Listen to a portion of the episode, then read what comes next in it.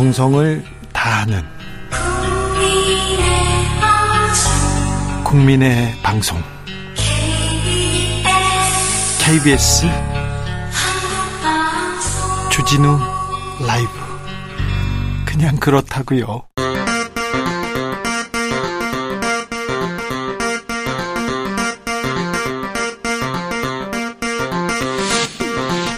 주진우 라이브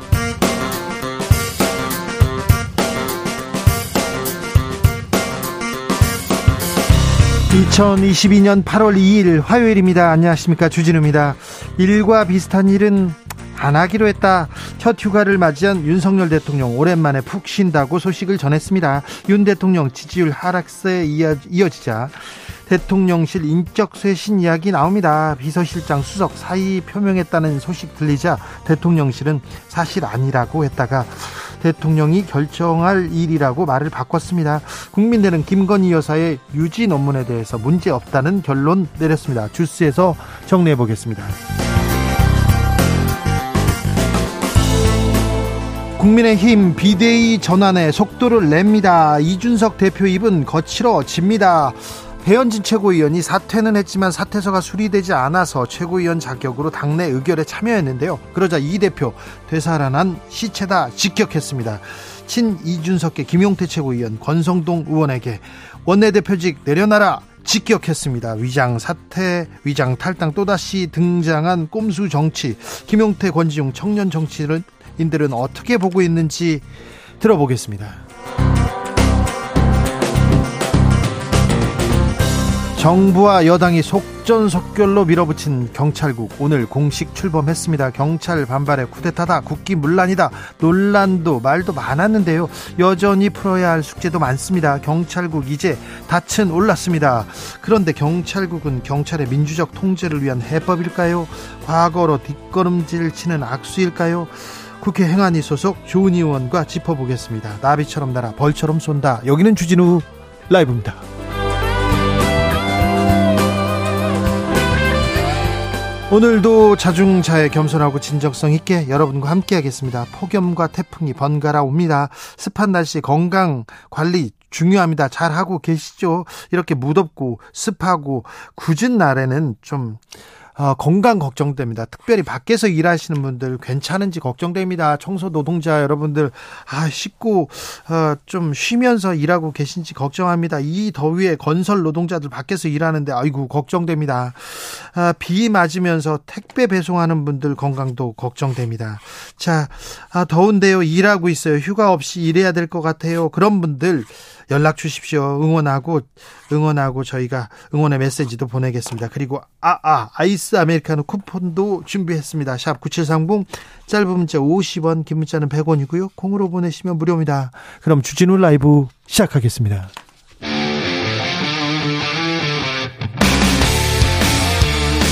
탐사보도 외길 인생 20년 주 기자가 제일 싫어하는 것은?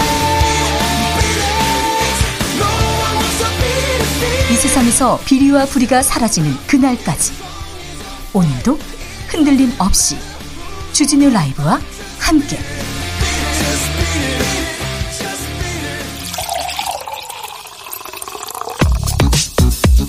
진짜 중요한 뉴스만 쭉 뽑아냈습니다. 주스 정상근 기자 어서 오세요. 네, 안녕하십니까. 국민의힘이 비대위 구성 속도 냅니다. 네, 지난 일요일 권성동 국민의힘 원내대표가 이 당대표 직무대행에서 사퇴한 이후 비상대책위원회 구성이 일사천리로 진행되고 있습니다. 어, 제 긴급 의원총회 이후 오늘은 최고위원회를 소집해서 당 상임 전국위원회 개최를 의결했는데요. 어, 이르면 5일 소집될 것으로 보입니다. 그런데요, 그 사퇴한 배현진 최고 모습을 드러냈어요? 네, 이날 최고위 회의에는 권성동 원내대표와 이 성일종 정책위 의장, 이 배현진 최고위원, 윤영석 최고위원 이렇게 네 명이 참석을 했습니다. 어, 비대위 체제에 반대했던 김용태, 정미경 최고위원은 참석하지 않았는데요. 어, 그런데 이 중에 배현진 최고위원과 윤영석 최고위원은 어, 이미 사퇴한 바 있습니다. 그렇죠. 아, 이 사태가 비상대책위원회 출범의 계기가 됐기 때문에 이 두 사람의 최고위원의 등장을 두고 논란이 이어지고 있습니다. 어, 국민의힘 측은 최고위원 전체 9명 중 이미 사퇴한 김재원, 조수진 최고위원을 제외하고 어, 제적 인원 7명 중 4명이 참석해서 어, 의결을 위한 과반 정족수를 채웠다라고 설명하면서 비대위가 출범하기 전까지는 최고위원의 최소한의 기능을 유지해야 되기 때문에 최고위원 사직서를 보류해 달라라고 말씀드렸다고 해명했습니다. 이준석 대표는 강하게 반발하고 나섰습니다. 네, 이준석 대표는 오늘 당 최고위원회가 지도부 체제를 비대위로 전환하기 위한 이 상임 전국이 소집 안건을 의결하자 하자 SNS에 이렇게 글을 썼는데요. 어, 절대 반지를 향한 그들의 탐욕은 계속된다라는 글이었습니다. 어, 그러면서 배현진 최고위원이 최고위원회에 참석한 것을 비꼬면서 최고위원직에서 사퇴한다라고 7월 29일에 육성으로 말한 분이 이 표결 정족수가 부족하다고 8월 2일에 표결을 하는군요라고 비판했고요. 이 배현진 최고위원을 죽지 않는 존재인 undead로 표현하기도 했습니다. 바깥에서 계속 개고기, 골룸, 절대 반지, undead 이런 얘기를 하면서 계속 저격합니다. 아, 지나친 비유는 또 사람들이 이렇게 무슨 말인지 조금 피곤하기도 한데 아무튼 계속 계속 뭐 문자를 쓰면서 이렇게 비유와 상징을 쓰면서 지도부 당 지도부를 직격하고 있습니다. 음. 대통령실은 뭐라고 합니까? 네, 대통령실 관계자는 언론의 질문에 당이 복잡하고 어려운 문제를 겪으며 지나가고 있는데 조속히 안정되길 바랄 뿐이다라고 했습니다. 아, 다만 대통령실 인적 쇄신 요구에 대해서는 입장을 낼 만한 것이 없다라고 말했습니다. 국민대가 김건희 여사 논문 문제 없다 결론 내렸어요. 네, 윤석열 대통령의 배우자 김건희 여사가 쓴 논문 4편의 연구 윤리를 검증해온 국민대가 어제 김건희 여사의 연구 부정 행위가 없었다라는 최종 결론을 발표했습니다. 어, 국민대가 검증한 논문은 김건희 여사의 2008년 박사학위 논문 등 4건인데요. 어, 이 중에 박사학위 논문은 언론 보도와 인터넷 블로그, 김건희 여사가 제식했던 디지털 콘텐츠 회사의 사업 계획서를 도용했다라는 의혹이 제기된 바 있습니다. 네. 어, 이에 대해 국민대는 학문 분야에서 통상 용인되는 범위를 심각하게 벗어날 정도의 연구 부정행위에 해당하지 않는 것으로 판단했다. 아, 이렇게 밝혔습니다. 어, 또한 이른바 유지 논문에 대해서는 완선도 및그 인용에서 미흡한 점이 일부 있으나 어, 논문의 질에 대한 문제는 연구 부정 행위의 범위에 해당하지 않아서 검증의 대상이 될 수 없다라고 밝혔습니다. 어, 또 다른 논문에 대해서는 인용 분량이 많지만 출처를 밝히고 있다라고 했고요. 또 다른 논문은 부적절한 논문으로 판단할 여지가 있다라면서도 2007년 연구윤리 관련 학계의 기준 등을 종합했을 때 검증이 불가능하다라고 판단했습니다. 음, 그 논문 유지된다는 거죠. 네. 네. 좀 부적절하고 좀 부족했지만 뭐 논문은 괜찮다는 거죠. 네, 그렇습니다. 물론 뭐 학교에서 다른 일각 그리고 동문회에서는 좀 문제를 삼고는 있습니다. 그런데 아무리 생각해도 이게 아, 윤석열의 공정의 잣대에 계속 이거 괜찮은가 걸리는 문제 아닌가 이런 얘기 계속 나옵니다. 공무원 시험 합격은 권성동, 박사 논문 합격은 이제 국민대로 가라 이런 얘기도 나올 것 같은데요. 이 공정의 잣대 국민들이 어떻게 보는지 좀 보겠습니다. 그리고 국민대 동문회에서는 어떻게 또 나오는지도 좀 들어보겠습니다. 아, 초등학생 입학 1, 년 앞당긴다 이 정책에 반대하는 사람들이 많아요. 목소리가 높습니다. 네, 초등학교 입학 연령을 현행 만 6세에서 5세로 낮추는 방안을 두고 반발 움직임이 이어지고 있습니다.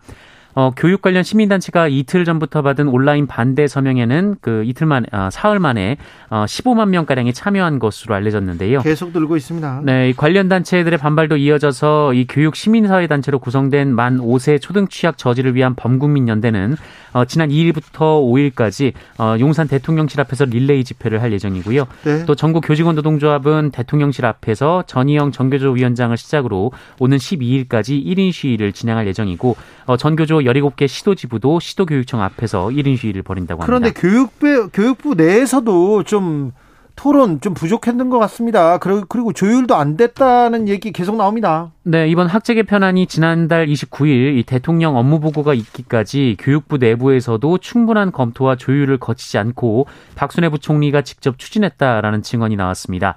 어제 유아교육단체 대표들과 함께 박순애 부총리를 면담한 문미호 한국유아교육 대표자 연대 의장은 이 CBS 라디오에 출연해서 어, 교육부와 사전에 상의하거나 자문 요청을 받은 적 있느냐라는 질문에 전혀 없다라고 답을 했고요. 어, 그러면서 교육부에 있는 유아 정책 교육 유아 교육 정책과에서도 아무런 영향이나 의견을 제시할 위치에 있지 않았다라는 말을 했습니다. 어, 그러면서 5세 초등 입학은 장관이 직접 결정한 것으로 알고 있다라고 말했습니다. 누구를 위한 이거 음, 개편인가 이런 얘기 계속 나옵니다. 좀 반발이자 대통령실에서 결국 수습에 나섰습니다. 네, 윤석열 대통령이 오늘 이 초등학교 입학 연령을 만 5세로 낮추는 학제 개편안과 관련해서 교육부에 신속한 공론화를 지시했다고 안상훈 사회수석이 밝혔습니다. 공론화를 이제 지시했어요. 이제 공론화 하겠다고요? 네, 윤석열 대통령은 필요한 개혁이라도 관계자 간의 이해, 이해관계 상충으로 공론화와 수기가 필요하다라면서 어, 신속하게 공론화를 추진하고 국회에서 초당적 논의가 가능하도록 촉진자 역할을 해달라라는 지시를 내렸다고 하는데요. 어, 그러면서도 안상훈 수석은 입학 연령 하향은 노무현 정부에서도 추진했고 영미권 중심으로 선진국에서도 시행하는 것이다라면서 어, 여러 장점이 있는 개혁 방향인 것은 사실이라고 말했습니다. 추진했다고 하는데 추진하다가 말았죠. 공론화 하다가 토론하다가 말았죠. 네, 어, 하지만 이 공론화 이후 백지화할 가능성도 있느냐라는 질문에는 아무리 좋은 개혁 정책 내용이라도 국민의 뜻을 거스르고 갈 수는 없을 것이다라고 덧붙였습니다. 왜 지금 초등학교 학생들까지 1년 먼저 학교에 보내야 되는지 뭐 조금 그 부분에 대해서 국민들이 좀 납득하지 못하는 것 같아요. 이게 민생과 경제와 이게 무슨 상관이지?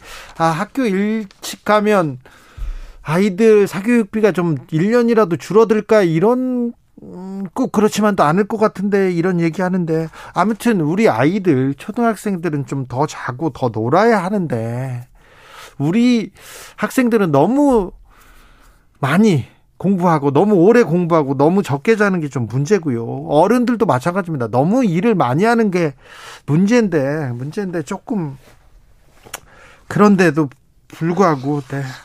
학생들 놀아야 되는데 공부하느라고 고생하는데 또 거기에 또또 제대로 이렇게 뭐라고 해야 되나 대우받지 못하는 학생권 학생들 조금 안타깝습니다. 이 논의에서도 학생들은 좀 되게 소외돼 있습니다. 네. 공론화 한다니까 좀 들어보지요. 아무리 좋은 정책도 국민의 뜻을 거스르고 갈 수는 없지요. 맞아요. 맞, 맞는데 지금 이렇게 발표부터 이렇게 하시면 어떻게 합니까? 물론 박순애 장관 관련된 그 다른 부분 얘기가 쏙 들어가기는 했습니다만 이 교육부 내에서도 제대로 조율이 안 됐다는 거는 조금 또 아, 지켜봐야 될 대목입니다. 지금 지금 처음부터 여 기까지 뉴스를 전해드렸는데 오늘 가장 중요한 뉴스를 맨 앞에다 이렇게 배치했습니다. 그런데 이게 민생과 경제와 무슨 상관인지 대통령실에서는 지금 뭐 이권 개입했다는 뭐 무속인 법사가 나왔고요. 공사 관련해서 뭐 또 특혜가 있었다 이런 얘기만 나오고 있어요. 지금 지금 당정청 그리고 정치인들이 어떤 뉴스를 국민들한테 전하고 있는지 지금 제대로 일 못하고 있습니다. 그 부분에 대해서도 고민을 해야 될 거 아닙니까? 왜 고민이 부족한지, 능력도, 실력도, 노력도 안 하는지 이해가 안 됩니다.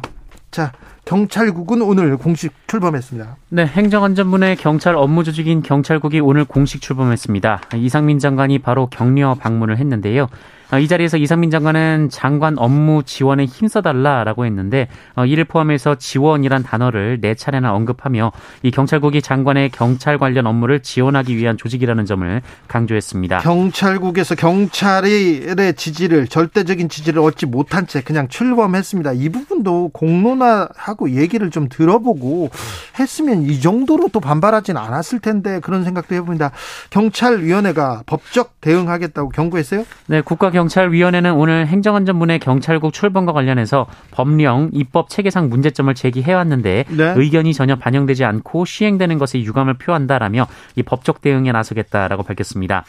어, 경찰위원회 위원 7명 전원이 기자회견을 열었는데요. 이 치안 정책의 최고 심의 의결 기구인 경찰위원회는 치안 행정의 적법성 회복 방안을 적극적으로 검토하겠다라고 밝혔습니다. 어, 또한 지난달 이상민 행정안전부 장관이 대우조선해 양 파업 현장 대책회의를 주재한 것을 두고도 이 치안 사무를 관장하지 않는 장관으로서 그런 회의를 주재할 수 있는지 의구가 제기된다라고 지적하기도 했습니다. 어, 이에 이상민 장관은 비정상을 정상으로 이 법과 원칙에 따라 일을 하겠다는 건데 왜 이렇게 저항이 많은지 안타깝다라고 말했습니다. 법과 원칙에 따라 일을 하겠다는데 왜 이렇게 저항이 많은지 안타깝다. 이렇게 얘기하는데 지금 아, 윤석열 정부에서 이 상황 지지율이 떨어지고 국민들이 이거 비판하는데 왜 이렇게 반발이 많은지 왜 이렇게 저항이 많은지 왜 이렇게 잔소리가 많은지 모르겠다. 이거 야당 탓이다. 언론 탓이다. 이렇게 생각하고 있다면 굉장히 잘못 생각하고 있는 겁니다. 정상으로 가겠다는데 왜 이렇게 저항하는지 안타깝다. 그 경찰들이 왜 이렇게 저항하는지 모르겠죠. 이거 뭐 그냥 미워서 그런 것 같죠. 왜 그렇게 이거 그렇게 이렇게 분열 갈등으로 가지 않아도 될 만한 상황인 것 같은데 계속해서 지금 갈등 일으킵니다. 이거 주무장관으로서 능력은 확실히 떨어진다는 거는 보여줍니다. 왜 그렇게 저항이 많은지 모르겠다. 안타깝다. 안타깝습니다. 이런 파악 어, 사태 인식은 안타깝습니다. 경찰국 출범했습니다. 경찰국이 어떻게 가는지 국민의 경찰이 되는 건지 경찰의 또 지지를 얻을 건지도 또, 또 지켜보시죠. 오늘 본회의 열렸어요. 일 좀 했습니까? 네, 어, 오늘 2024년 말까지 한시적으로 휘발유, 경유 등에 대한 유류세 탄력 세율 조정 한도를 현행 30%에서 50%로 확대하는 내용의 법안이 오늘 국회 본회의를 통과했습니다. 네. 어, 다만 그렇다고 해서 유류세가 바로 내린다는 의미는 아니고요. 어, 이번에 개정안 통과에 따라서 탄력 세율을 고려한 실제 유류세 인하 가능 범위가 37%에서 55%까지 확대된다라는 아무튼 의미입니다. 아무튼 뭐 유가를 조금 줄이기 위해서 노력하고 있다. 노력은 하네요. 자, 직장인 식대도 좀 달라집니까? 네, 내년 1월부터 직장인 식대 비과세 한도가 월 10만 원에서 20만 원으로 늘어납니다. 아, 이번 개정안은 총급여 6천만 원 근로자의 세 부담을 이 평균 17, 18만 원, 어, 그리고 이 총급여 8천만 원 근로자의 세 부담을 29만 원 줄이는 효과를 낼 것으로 분석이 되고 있습니다. 물가는 어떻습니까? 네, 고물가 계속 이어지고 있는데요. 어, 지난달 소비자 물가 상승률이 6.3% 나오면서 어, 근 24년 만에 다시 한번 최고치를 갈아치웠습니다. 어, 지난 6월에 6%가 나왔는데 그 두 달 연속으로 6%대가 나왔고요. 어, 지난달보다 더 높아졌습니다. 어, 두 달 연속 6%대 이상을 기록한 것도 1998년 이후 23년 8개월 만입니다. 지금 23년 만에 가장 큰 위기 물가 위기라는 거 아닙니까? 고물가가 계속 된다는 거 아닙니까? 네, 특히 공업 제품은 석유류가 35% 올랐고 이 중에 경유가 47%가 올랐습니다. 가공식품이 8% 넘게 올랐는데 빵이 12.6% 올라 상승폭이 가장 컸습니다. 어, 생선회가 10.7%, 치킨 11.4%등 외식이 8.4% 올랐고 다 10%씩 올랐어요. 네, 농축 추산물도 많이 올라서요. 배추가 72.7%, 오이가 73% 올랐고 돼지고기는 10% 정도, 수입 소고기는 24.7%가 올랐습니다. 아니 그런데 보험료도 올랐습니까? 네, 보험 서비스료가 14.8% 올랐습니다. 아니 오이 배추 오르는 건 알겠는데 보험료는 왜 오르는 거죠? 이렇게 보험 서비스료가 14.8%나 올랐어요. 보험료 왜 오르는 건지 좀 설명을 해 주세요. 야, 이런 거는 올리지 말아야지. 이런 얘기를 조금 해 주십시오. 정부에서. 그래야지 국민들 이거 불안해서 살겠습니까? 노력은 해야죠. 노력은. 물가 수지 넉 달 연속 적자입니다. 네, 우리나라 무역 수지가 넉 달 연속으로 적자를 기록했는데요. 이 넉 달 연속 적자는 2008년 금융위기 이후 14년 만에 처음입니다. 아까는 23년 만의 위기, 여기는 14년 만의 위기. 곳곳이 네, 지뢰군요. 수출이 1년 전보다 9.4% 증가했습니다만 아, 수입이 네, 더 크게 늘어서요. 이 수입은 1년 전보다 21.6% 올라갔습니다. 예. 어, 무역 수지가 46억 7천만 달러 적자였는데요. 어, 누적 무역 적자도 150달러, 150억 달러를 넘어서서 관련 통계가 집계된 이래 역대 최대치를 기록했습니다. 아니 우리나라는 수출로 먹고 사는 나라인데 수입이 수출을 이렇게 계속 앞지르고 있다고요? 네. 석유 때문에 그렇습니까? 그렇습니다. 에너지 수입이 역시 가장 큰 원인인데요. 어, 원유, 가스, 석탄 등 이 3대 에너지원 수입액이 185억 달러를 기록해서 1년 전에 비해 2배 가까이 올랐습니다. 어, 전체 수입액 중 28%를 에너지원 수입이 차지할 정도였는데요. 어, 다만 최근 이 배럴당 100달러 밑으로 떨어진 국제 유가가 안정세로 접어든다면 이 적자 폭이 줄어들 것이다라는 관측도 있습니다. 네. 물가는 오르고 무역 수지 적자는 늘고 있습니다. 위기는 위기입니다. 위기에 대처하는 정치권의 모습 이렇게 좀 보고 싶습니다. 공군에서 또 성추행 사건 발생했습니다. 네, 선임에게 성추행을 당한 뒤 극단적인 선택을 한 고 이해람 중사가 마지막으로 근무했던 부대인 공군 제15 특수임무비행단에서 또 성추행 사건이 발생했습니다. 지난번에 여기서 사고가 또 있었잖아요. 그런데 또 성추행 사건이라고요? 네, 군인권센터는 이 부대에서 20대 초반 여군 하사를 대상으로 어, 성폭력 사건이 발생했다라고 폭로했는데요. 아, 가해자로 지목된 사람은 고 이해람 중사가 숨진 이후 부임한 44살의 준이입니다. 어, 군인권센터에 따르면 올해 1월부터 시작된 성폭력은 피해자가 4월에 피해 신고를 할 때까지 이어졌다라고 합니다. 어, 안마를 해준다는 핑계로 어깨와 발을 만지거나 이 거부 의사를 밝혔음에도 위도스를 들쳐서 부항을 놓는 등 성추행을 저질렀다라고 합니다. 안마요. 아이고. 네, 그 외에 참 말로 하기 어려운 좀 엽기적인 행위도 있었는데요. 어, 또 이 하사가 이 성추행 성희롱 상황을 피하거나 거부 의사를 표현할 때면 통상적인 업무에서 배제하는 등 불이익을 주기도 했다라고 군인권센터는 주장했습니다. 네. 어, 한편 피해자의 신고로 현재 준이는 구속됐는데요. 어, 그러나 이 군인권센터는 이 신고 직후 가해자와 피해자의 분리가 이루어지지 않아서 가해자가 피해자를 회유하고 협박하는 등 군이 부실 대응을 했다고 지적하기도 했습니다. 공군 제15 특수임무 비행단 특수임무 비행단 특수임무가 성추행입니까? 성폭행입니까? 2차 가해입니까? 이 부대가 굉장히 중요한 부대예요.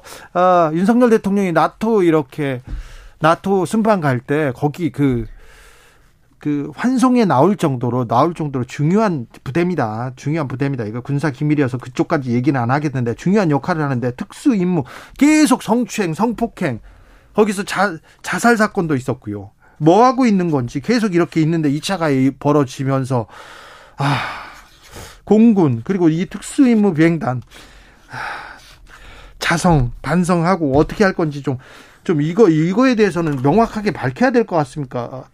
밝혀야 되는 거 아닙니까? 이거 너무하지 않습니까? 계속 벌어지고 있어요.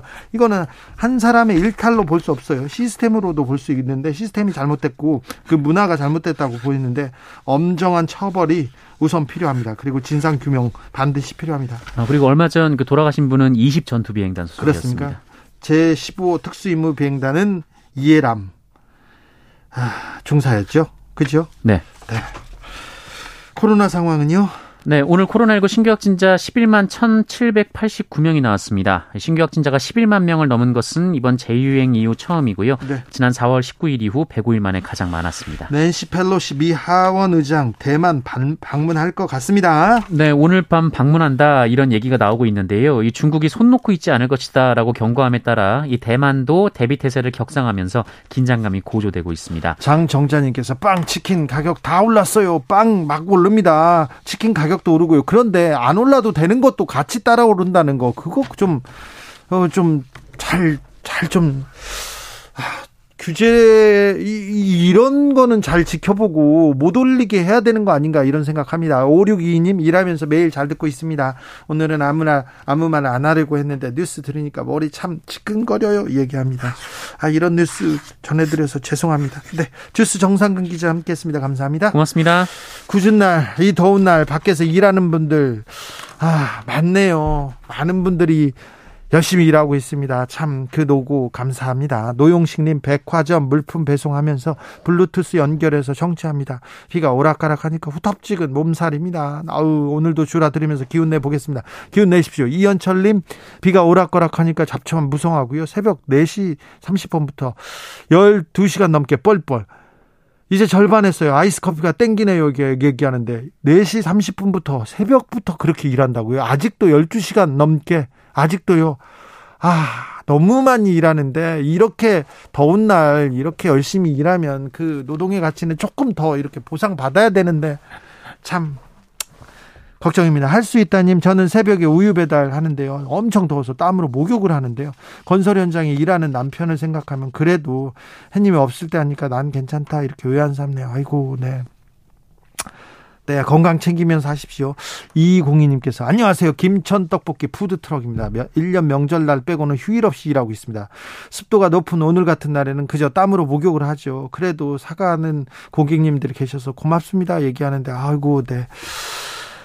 5261님 휴가도 없이 주진우 라이브 듣고 있습니다. 2178님 하루 일로 지쳐가는 시간인데 주 기자님 활기찬 방송 나오면 눈매가 기운이 확 올라요. 아직 몇 시간 남은 일과 마무리 잘 될 것 같습니다. 네.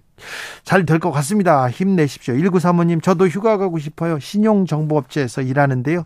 휴가를 공식적으로 1년에 3일밖에 못 삽니다. 슬픕니다. 흑흑.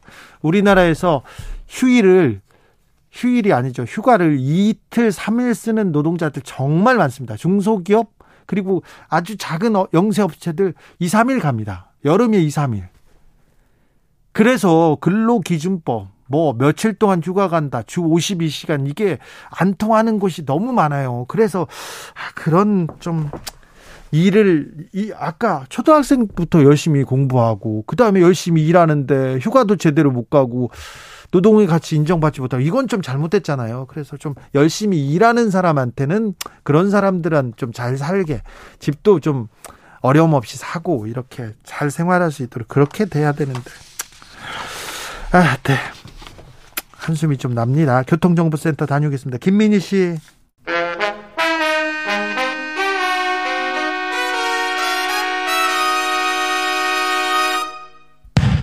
주진우 라이브 돌발 퀴즈. 오늘의 돌발 퀴즈는 객관식으로 준비했습니다. 문제를 잘 듣고 보기와 정답을 정확히 적어 보내주세요. 낸시 펠로시 미국 하원의장의 이 나라 방문이 예상되는 가운데 이 나라 국방부가 중국의 군사 도발에 대비해 대비태세를 격상했습니다. 중국은 펠로시 의장의 이 나라 방문에 강하게 반발하면서 무력 시위를 강화하고 있는데요. 중국 군용기 여러 대가 이 나라 해협 중간선을 근접 비행했다는 보도가 나오기도 했습니다. 타이완 해협을 사이에 두고 중국 푸젠성과 마주하고 있는 이 나라의 이름은 무엇일까요? 보기 드릴게요. 1번 오만, 2번 대만. 다시 들려드릴게요. 1번 오만, 2번 대만. 샵9730 짧은 문자 50원 긴 문자는 100원입니다. 지금부터 정답 보내주시는 분들 중 추첨을 통해 햄버거 쿠폰 드리겠습니다. 주진우 라이브 돌발 퀴즈 내일 또 만나요.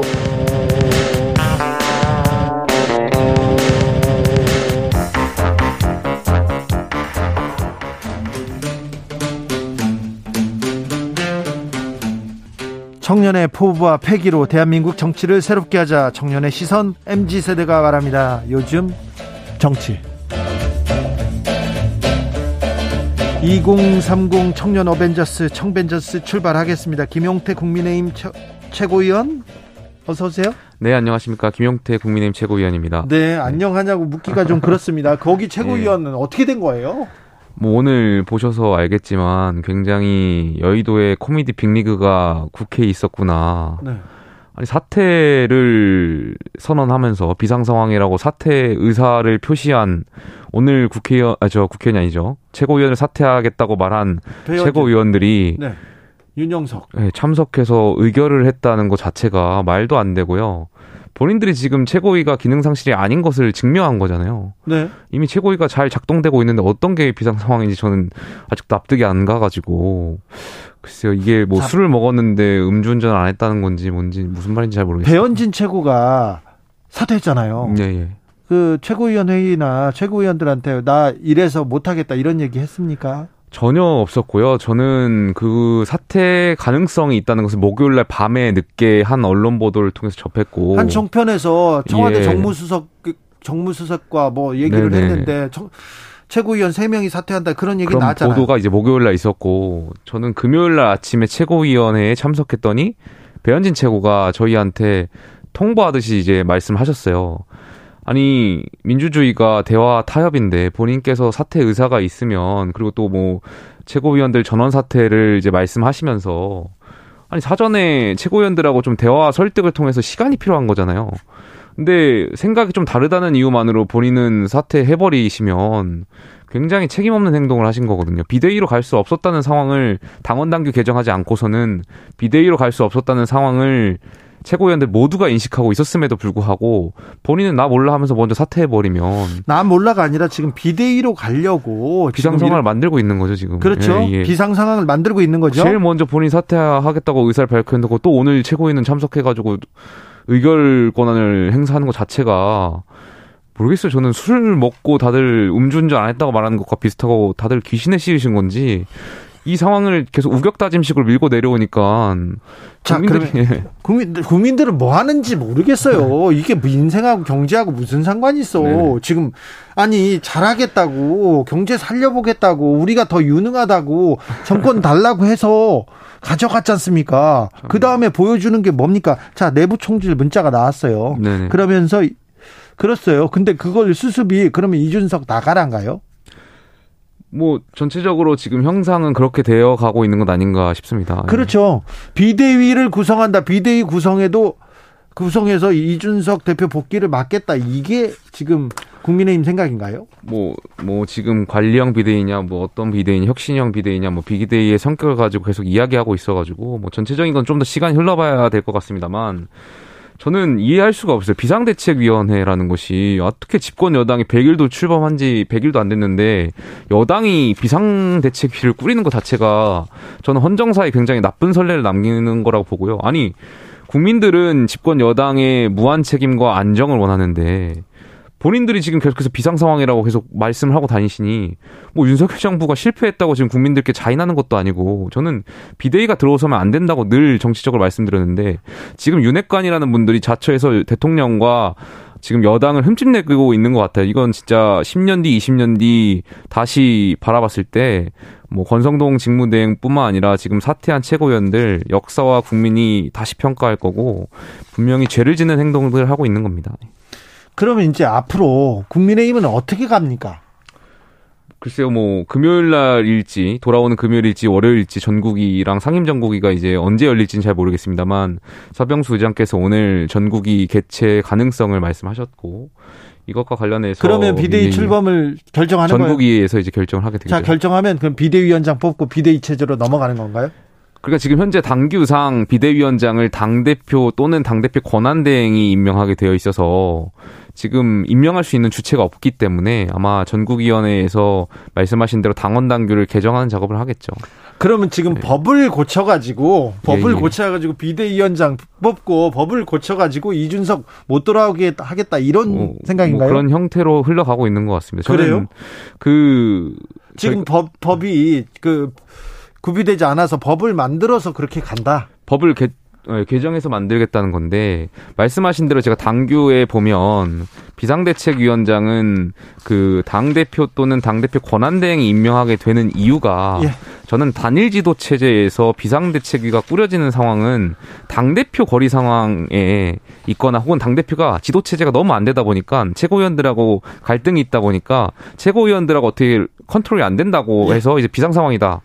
선언하면서 이제 비대위가 들어올 수 있게 된 것이 저희 당규의 정신 아닌가 생각합니다. 알겠습니다. 비상 상황, 비상 착륙, 어우 아, 비상입니다. 이건 그, 비상 상황이 아니고 이상 상황이죠. 이상하죠. 예. 많이 이상합니다. 아, 국민의힘이 비상한 상황이고 이상한 상황이어서 말이 길었습니다. 아, 권지웅 전 더불어민주당 비상대책위원 나오셨어요? 네. 여기서 비대위원입니다. 네, 비상대책 비대위원이었죠. 그렇죠. 이번에 최고위원에 도전했는데, 네, 아깝게, 아깝게 좀, 아, 네. 네, 아, 맞습니다. 쓴 잔을 마셨어요. 그런데 네. 아무튼 권지웅 응원하는 사람이 많고요. 청년의 꿈 응원합니다. 아, 고맙습니다. 네. 아, 우리 네. 권지웅이 잘 됐어야 되는데, 예. 이렇게 좀 다른 청년들이 조금 뭐 목소리를 더 가져야 하는데 그런 생각이 있습니다. 좀 가슴이 아픕니다. 네. 아, 제, 저희, 저희 뭐 식구여서 그렇게 얘기한 것도 있지만, 네. 이 두 분들이 좀 더 목소리를 가지고 더 많은 얘기, 역할을 했으면 하는 게 생각입니다. 국민의힘은 그렇게 갈 것 같습니다. 그런데요, 음, 자, 대통령 개편설 흘러나옵니다. 김대기 네. 비서실장 지난주에 사의표했다 이런 얘기가 나왔어요. 무조건 근데 뭔데 그렇지 않았다 이런 얘기도 나왔는데요. 어떻게 이 지지율 어, 윤석열 대통령이 민심을 다시 찾아가야 될 텐데 일단 국민의힘 당에서는 뭐 전혀 도움을 못 주는 것 같아요. 자, 그러면 대통령실 내각은 음, 어떻게 예, 예. 됩니까? 당연히 다 저는 사퇴하셔야 된다고 생각합니다. 그래요? 그 지난주에 아까 말씀드렸던 종편 보도에 따르면 정무수석실에서 지금 개입을 한 거잖아요. 당 어떤 당무에. 설득했다고 종용했다고 기사가 나온 것 자체가 네. 대통령께서 뭐 당무에 개입 안 하시겠다고 늘 말씀하셨는데 정무수석실부터 지금 대통령의 뜻을 팔면서 지금 정치 개입을 하는 거잖아요. 저는 대통령실 참모들이 지금 다 자기 정치하고 있다고 생각해요. 예. 어, 대통령 잘 모셔야 되는데 대통령 참모들이 다 자기 정치하기 바빠가지고 제대로 지금 대통령 잘 못 모시면서 지지율을 이렇게 하락시키는 거 보면 다들 정신 차려야 된다고 생각하고 네. 지지율 반등을 위해서라도 대통령실 참모들 전면 세편, 세신이 필요하다고 생각합니다. 그리고 그렇지 않으니까 계속 뭐 BTS 만나가지고 뭐 이상한 무례한 포즈 취하게 한 다음에 자기 사진 남기려고 사진 찍는 참모들부터 시작해서 저는 다들 정신 못 차렸다고 생각합니다. 저는 김영태 최고위원께서 말씀하신 이 부분이 좀 정상적 지적이라고 생각돼요. 네. 왜냐하면 지금 위기 상태의 핵심은 지지율 하락인데 이 지지율 하락이 물론 이제 그 좀 상대적인 비교긴 합니다만 대통령실의 잘못에 의해 대통령을 포함한 대통령실의 잘못이 더 큰지 국민의힘 지도부의 잘못이 더 큰지라고 물어봤을 때 어, 저는 국민 10명 중 8명 이상은 대통령의 인식과 대통령의 판단 등이 잘못되어서 지지를 철회하게 됐다고 말하는 상황 같거든요. 그러면 여기를 바꿔야 되는 거잖아요. 네. 근데 지금 이 지지율 상승, 지지율 하락이라고 하는 위기를 극복하는 걸로 대통령실은 그대로 두고 국민의힘 지도부만 바꾼다? 그리고 그걸로 해결이 될까? 라고 했을 때 저는 그렇게 되지는 않을 것 같습니다. 그래서 네. 저 이야기를 해야 물론 이제 어느 정도로 개편할 건지는 어, 국민의힘에서 결정할 부분이겠지만 그 부분이 개선되지 않고서는 지지율 반등 쉽지 않을 것 같습니다. 그러니까 지금 여기에 덧붙여서 말씀드리면 물론 지금 당의 지도 체제가 불안정하게 되는 것이 그 원인이 당대표의 징계가 될 수는 있겠죠. 근데 저는 2주 동안의 어떤 책임은 권성동 직무대행한테 다 있다고 생각해요. 그분께서 여러 가지 사건을 만드셨고 지금 이렇게 또 마지막에는 내부 총질 문자를 공개되면서 어떤 본인의 책임이 있음에도 불구하고 본인은 지금 책임을 안 지려고 하고 있어요. 원내대표 당연히 사퇴하셔야죠. 어떻게 직무대행만 내려놓겠다는 말씀을 하십니까? 아, 대통령 만약 예를 들어 사고 상황에 정말 국무총리가 자기는 직무대행 안 하고 국무총리만 유지하겠다고 하면 어느 국민께서 그걸 납득하시겠어요? 제가 지난주 금요일 날 그 권성동 원내대표한테 조속하게 직무대행 체제가 안정화돼야 되고 제가 돕겠다고 말씀드렸어요. 근데 주말에 본인이 직무대행을 내려놓을 수도 없겠지만 내려놨잖아요. 그러면은 본인이 이미 리더십을 방기한 거고 그 왕관에 쓸 무게를 견딜 수 없는 것을 국민들께 말씀드린 거거든요. 네. 이 사태를 해결하기 위해서는 뭐 대통령실 인사들의 어, 참모들의 어떤 쇄신도 필요하지만 권성동 원내대표도 당장 지금 직을 내려놔야 된다고 생각합니다. 저는 조금 다르게 보이는데 사실은 이제 문자를가 공개된 것에 일차적인 책임은 권성동 대표에게 있는 게 맞습니다. 근데 실제로 이제 국민들이 분노한 것은 그것을 공개했던 권성동 원내대표가 아니라 사실 그 내용에 있었던 아, 이견을 내부 총질이나 하는 짓 이렇게 규정하는 윤석열 대통령의 인식이었거든요. 그러면 그것이 이제 문제이고 게다가 이제 박순애 장관을 임명한 것이 문제이고 건, 경찰국 관련한 것을 너무 몰아붙인 게 문제의 핵심이지 않습니까? 그러면 그 의사결정을 했던 관계자들과 어, 어떤 개편의 논의가 있어야지 그것이 아니라 또 이제 문의만 바꾸는 게 되는 거죠. 당 지도부만 바꾼다고 하는 건 네. 저는 그렇게 보입니다. 이정옥님께서 국민들 사람 팍팍한데요. 정치권에서는 안중에도 없네요. 안중에도 없어요 보여요. 5368님 김용태 권지웅 두 젊은 정치인 정치꾼 선배들 쳐다보지 말고 다른 정치인 되어주세요 얘기합니다. 그런데요 이 얘기도 해야 되겠어요. 자 당 그래서 국민의힘 당 그렇다고 해. 네, 네. 자, 대, 대통령실 그렇다고 해. 자, 그럼 내각은 잘 움직이고 있나? 입만 벌리면 좀 사고 같습니다. 행안부 장관 계속해서 음, 네. 아, 지금 지금 뭐 갈등을 좀 부추기고 있고요. 또 교육부 장관 어우 이거 무슨 정책을 내놨는지 잘 모르겠습니다. 이번엔 또 이종섭 국방부 장관 얘기했는데 BTS가 입대하는 게 오히려 인기에 도움이 된다. 이 말은 무슨 말입니까? 도대체 모르겠어요. 저는 그 국방부 장관이 물론 이제 좋은 표현을 하려고 하다 보니까 그랬겠죠. 근데 저는 쓸데없는 표현을 하셨다고 생각해요. 당연히 법과 원칙에 따라서 군 복무를 하면 되는 것이지 지금 이러한 표현들 계속해서 국민들을 어떤 자극할 수 있는 표현이어가지고 저는 글쎄 이런 표현은 좀 본인의 본의와 다르게 좀 잘못 전달된 거 아닌가 생각되고요. 아니 본의가 뭔지도 모르겠어요. 인기에 도움이 된다. 이건 또 무슨 궤변입니까? 그러니까 이게 이제 모든 국민을 만족시킬 수 있는 입장이라고 하는 게 되게 없는 경우가 많은데 이 경우에는 둘 다를 놓치신 것 같아요. 그러니까 군복무는 이제 남성이라면 누구나 해야 된다라고 하는 원칙을 지킨 것도 아니잖아요. 왜냐하면 군 복무는 시, 시키되 해외 공연도 하게 해주겠다 이런 거잖아요. 그게 어떻게 군 복무겠습니까? 그래서 그렇게 이제 원칙을 세운 것도 아니고 그렇다고 해서 이제 지금 BTS가 가지고 있는 어떤 역량이나 아니면 한국의 입장에서 좀 보호해야 될 부분에 대한 것을 옹호한 것도 아닌 게 돼버렸어요. 그래서 네. 이도저도 아닌 발언을 하신 것 같습니다. 아 그리고는 또 대통령실에서 또 문제가 좀 보입니다. 뭐 공사를 누구 아는 사람이 했다더라 이런 얘기도 있는데 또 건진법사 관련된 소식도 전해 옵니다. 이 소식을 어떻게 전해야 될지 모르겠어요. 저는 지금 빨리 대통령실에서 그 특, 특별감찰관을 빨리 도입해야 된다고 생각해요. 지금 대통령 관련해서 어, 또 영부인 여사 관련해서 지금 계속해서 논란이 되고 있는 건데 이것이 뭐 전 지지율에도 영향을 미친다고 생각하고 있고요. 지금 권력이라는 것은 통제받아야 하고 또 이렇게 저희들 그 굉장히 중요한 부분이기 때문에 전 특별감찰관을 빨리 도입해서 이러한 부분을 좀 논란을 해소했으면 좋겠습니다.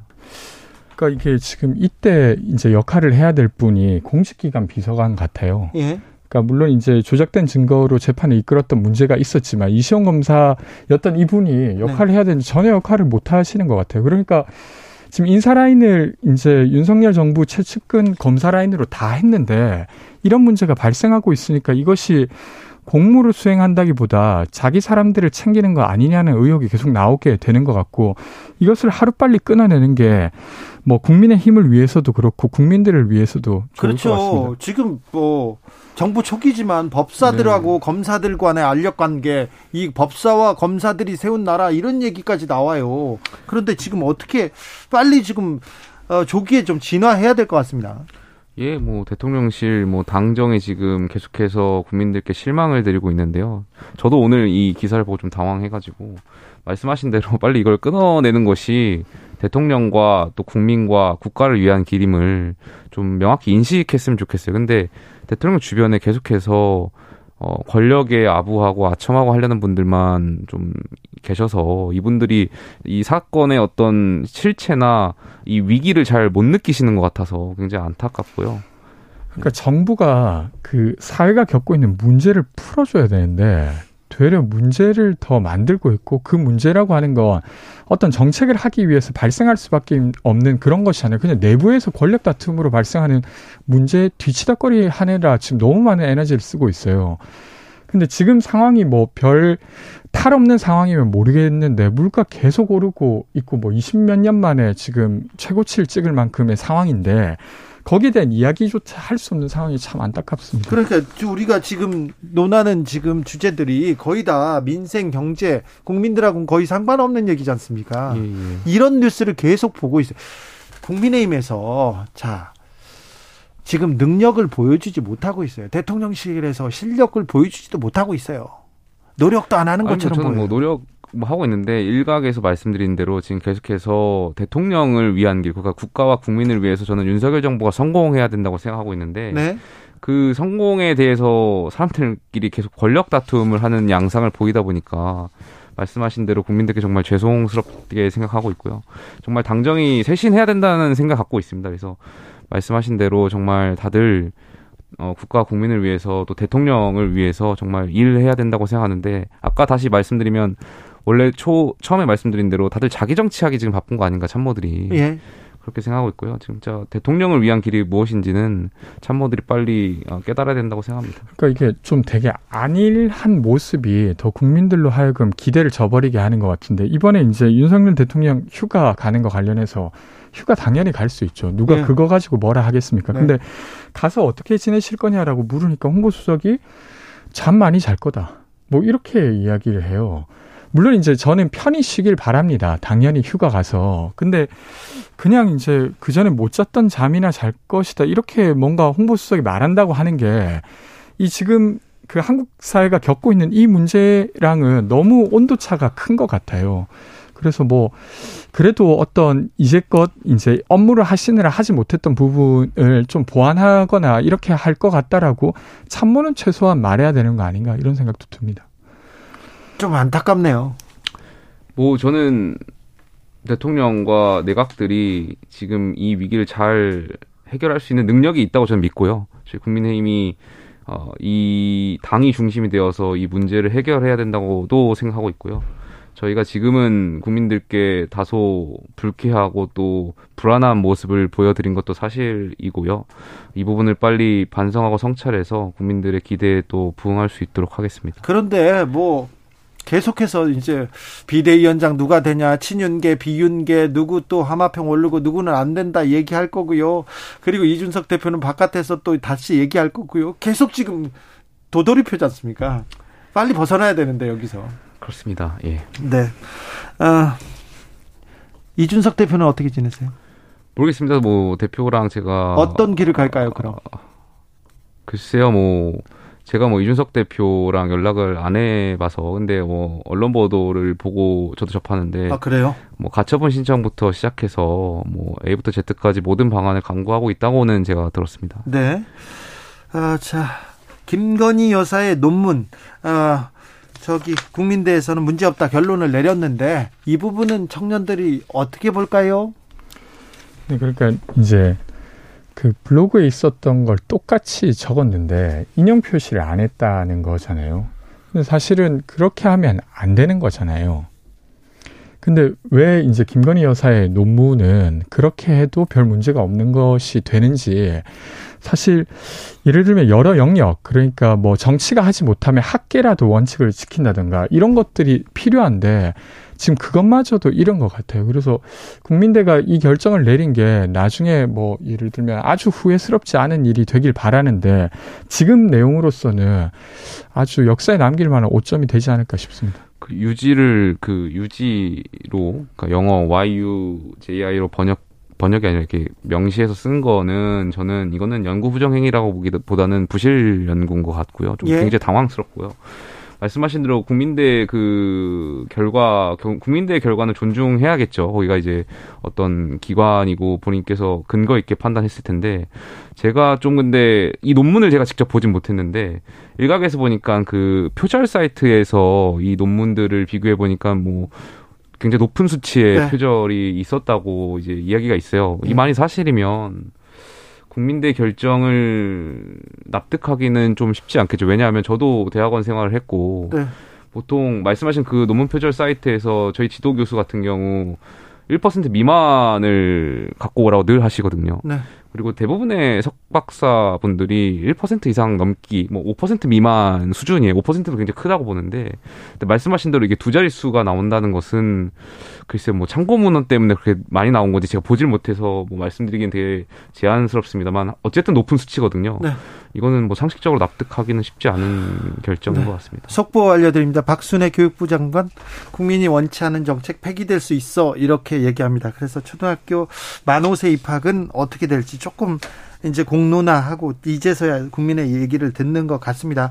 민주당은 괜찮습니까? 이재명 의원 뭐 설화에 또 좀 휘말렸고요. 이번에는 또 온라인 온라인 플랫폼 제한한 걸 두고 좀 논란 불거집니다. 아, 저는 온라인 플랫폼 자체를 자체는 만들 수 있다고 생각해요. 그리고 예. 소통을 하는 체계가 더 만들어지는 건 좋다고 생각하고. 근데 이제 이 온라인 소통 플랫폼이 만들어지면 소위 이제 징호 정치, 저 그러니까 이견을 적의 의견으로 여기는 이런 문화가 없어질 거냐라고 했을 때 그럴 것 같지는 않습니다. 네. 근데 민주당이 지금 겪고 있는 어려움 중에 하나는 다른 의견을 지금 수용을 못 하고 있는 게 문제지 않습니까? 민주당이 왜 그렇게 비민주적인 그 수용 비민주적인 이 의견 의견 절차, 의견 수렴 절차 이렇게 좀 빠져든 걸까요? 아, 그러니까 이게 사실은 2016년에 있었던 촛불이 문재인 정부를 탄생시킬 때 적폐청산 정부라고 스스로를 규정하게 돼요. 근데 그때 사실 그러니까 상대를 경쟁자 대안을 만드는 경쟁자라고 여기는 게 아니라 정적으로 여기는 문화 같은 것들이 더 커지지 않았나 싶고 그것을 해소하지 못한 채 지금까지 오면서 조금만 다른 의견을 내면 너 당에서 나가 이런 것들이 너무 팽배하거든요. 그러니까 공개적으로 뭔가 반대 의견을 내는 게 너무 위험한 일이 돼버렸습니다. 아, 그래서 네. 정말 안타깝습니다. 여당이 지금 뭐 지금 굉장히 여당 상황이 좋지 않아서 야당 상황을 제가 많이 못 챙겨보고 있었는데 이 이재명 의원은 지금 말인지 막걸리인지 무슨 말 하는지 잘 모르겠어요. 본인이 욕을 잘하셔가지고 자꾸 이런 말씀을 하시는 건지 잘 모르겠는데 이게 무슨 욕하는 플랫폼이 너무 가볍잖아요. 정치인이 너무 가볍고 며칠 전에는 그 또 갈라치기 하셨더라고요. 또 소득과 뭐 학력에 따라서 뭐 정당의 선호도가 다를 수 있다 뭐 이런 식의 발언을 하셨던 것 같은데 도대체 저는 지도자의 자질이 있는지 잘 모르겠어요. 저희 지금 여당 상황이 좀 바빠가지고 저희가 야당에 대해서 이제 잘 신경 못 썼는데 글쎄요, 전 이재명 의원이 과연 당 대표로서의 자격이 있나 없다고 봅니다. 저는. 그러니까 뭐 물론 이제 그 어떤 사람이나 약 사람이나 약점과 강점이 있기 마련인데 저는 뭐 갈라치기 발언의 핵심 내용은 당의 정체성을 어떻게 세울 거냐에 대한 부분이었다고 생각해요. 그리고 상대적으로 민주당이 중산층과 서민의 정당을 표방해 왔고 그것이 자부심이기도 했습니다. 그래서 그런 것들을 스스로 반성하듯이 말했으면 저는 나쁜 말이 아니었다고 생각하는데 그 중산층과 서민의 정당이 되지 못한 것이 언론 탓이다 이렇게 해버리니까 저는 거기에서 좀 핀트가 나간 것 같아요. 그래서 말씀하신 대로 좀 비판받을 지점이 뭐 있다고 이재명 생각합니다. 의원이 그런 생각하신다는 것 자체가 굉장히 경악스럽고요. 이게 잘못 말씀하신 거면 사과하셔야 되고 본인의 생각이 정말 그렇다면 정치 그만하셔야 되는 거 아닌가 생각됩니다. 저는. 네. 갑자기 또 정치를 그만두러 아니 그렇잖아요. 그 국민을 다 계층을 나눠서 학력을 나눠가지고 그- 지지정당을 그렇게 구별한다는 것 자체가 이거는 근데 이제 뭐 글쎄요. 그런 걸로 치면 윤석열 대통령이 이견을 내는 사람을 두고 자. 내부 총질이나 하는 알겠습니다. 아, 요즘 정치 여기까지 들을까요? 김용태, 권지웅, 권지웅, 김용태 감사합니다. 네, 감사합니다. 고맙습니다. 번역코님께서 BTS는 가만히 있는데 왜 정치인들끼리 그런지 모르겠어요. 그럽니다.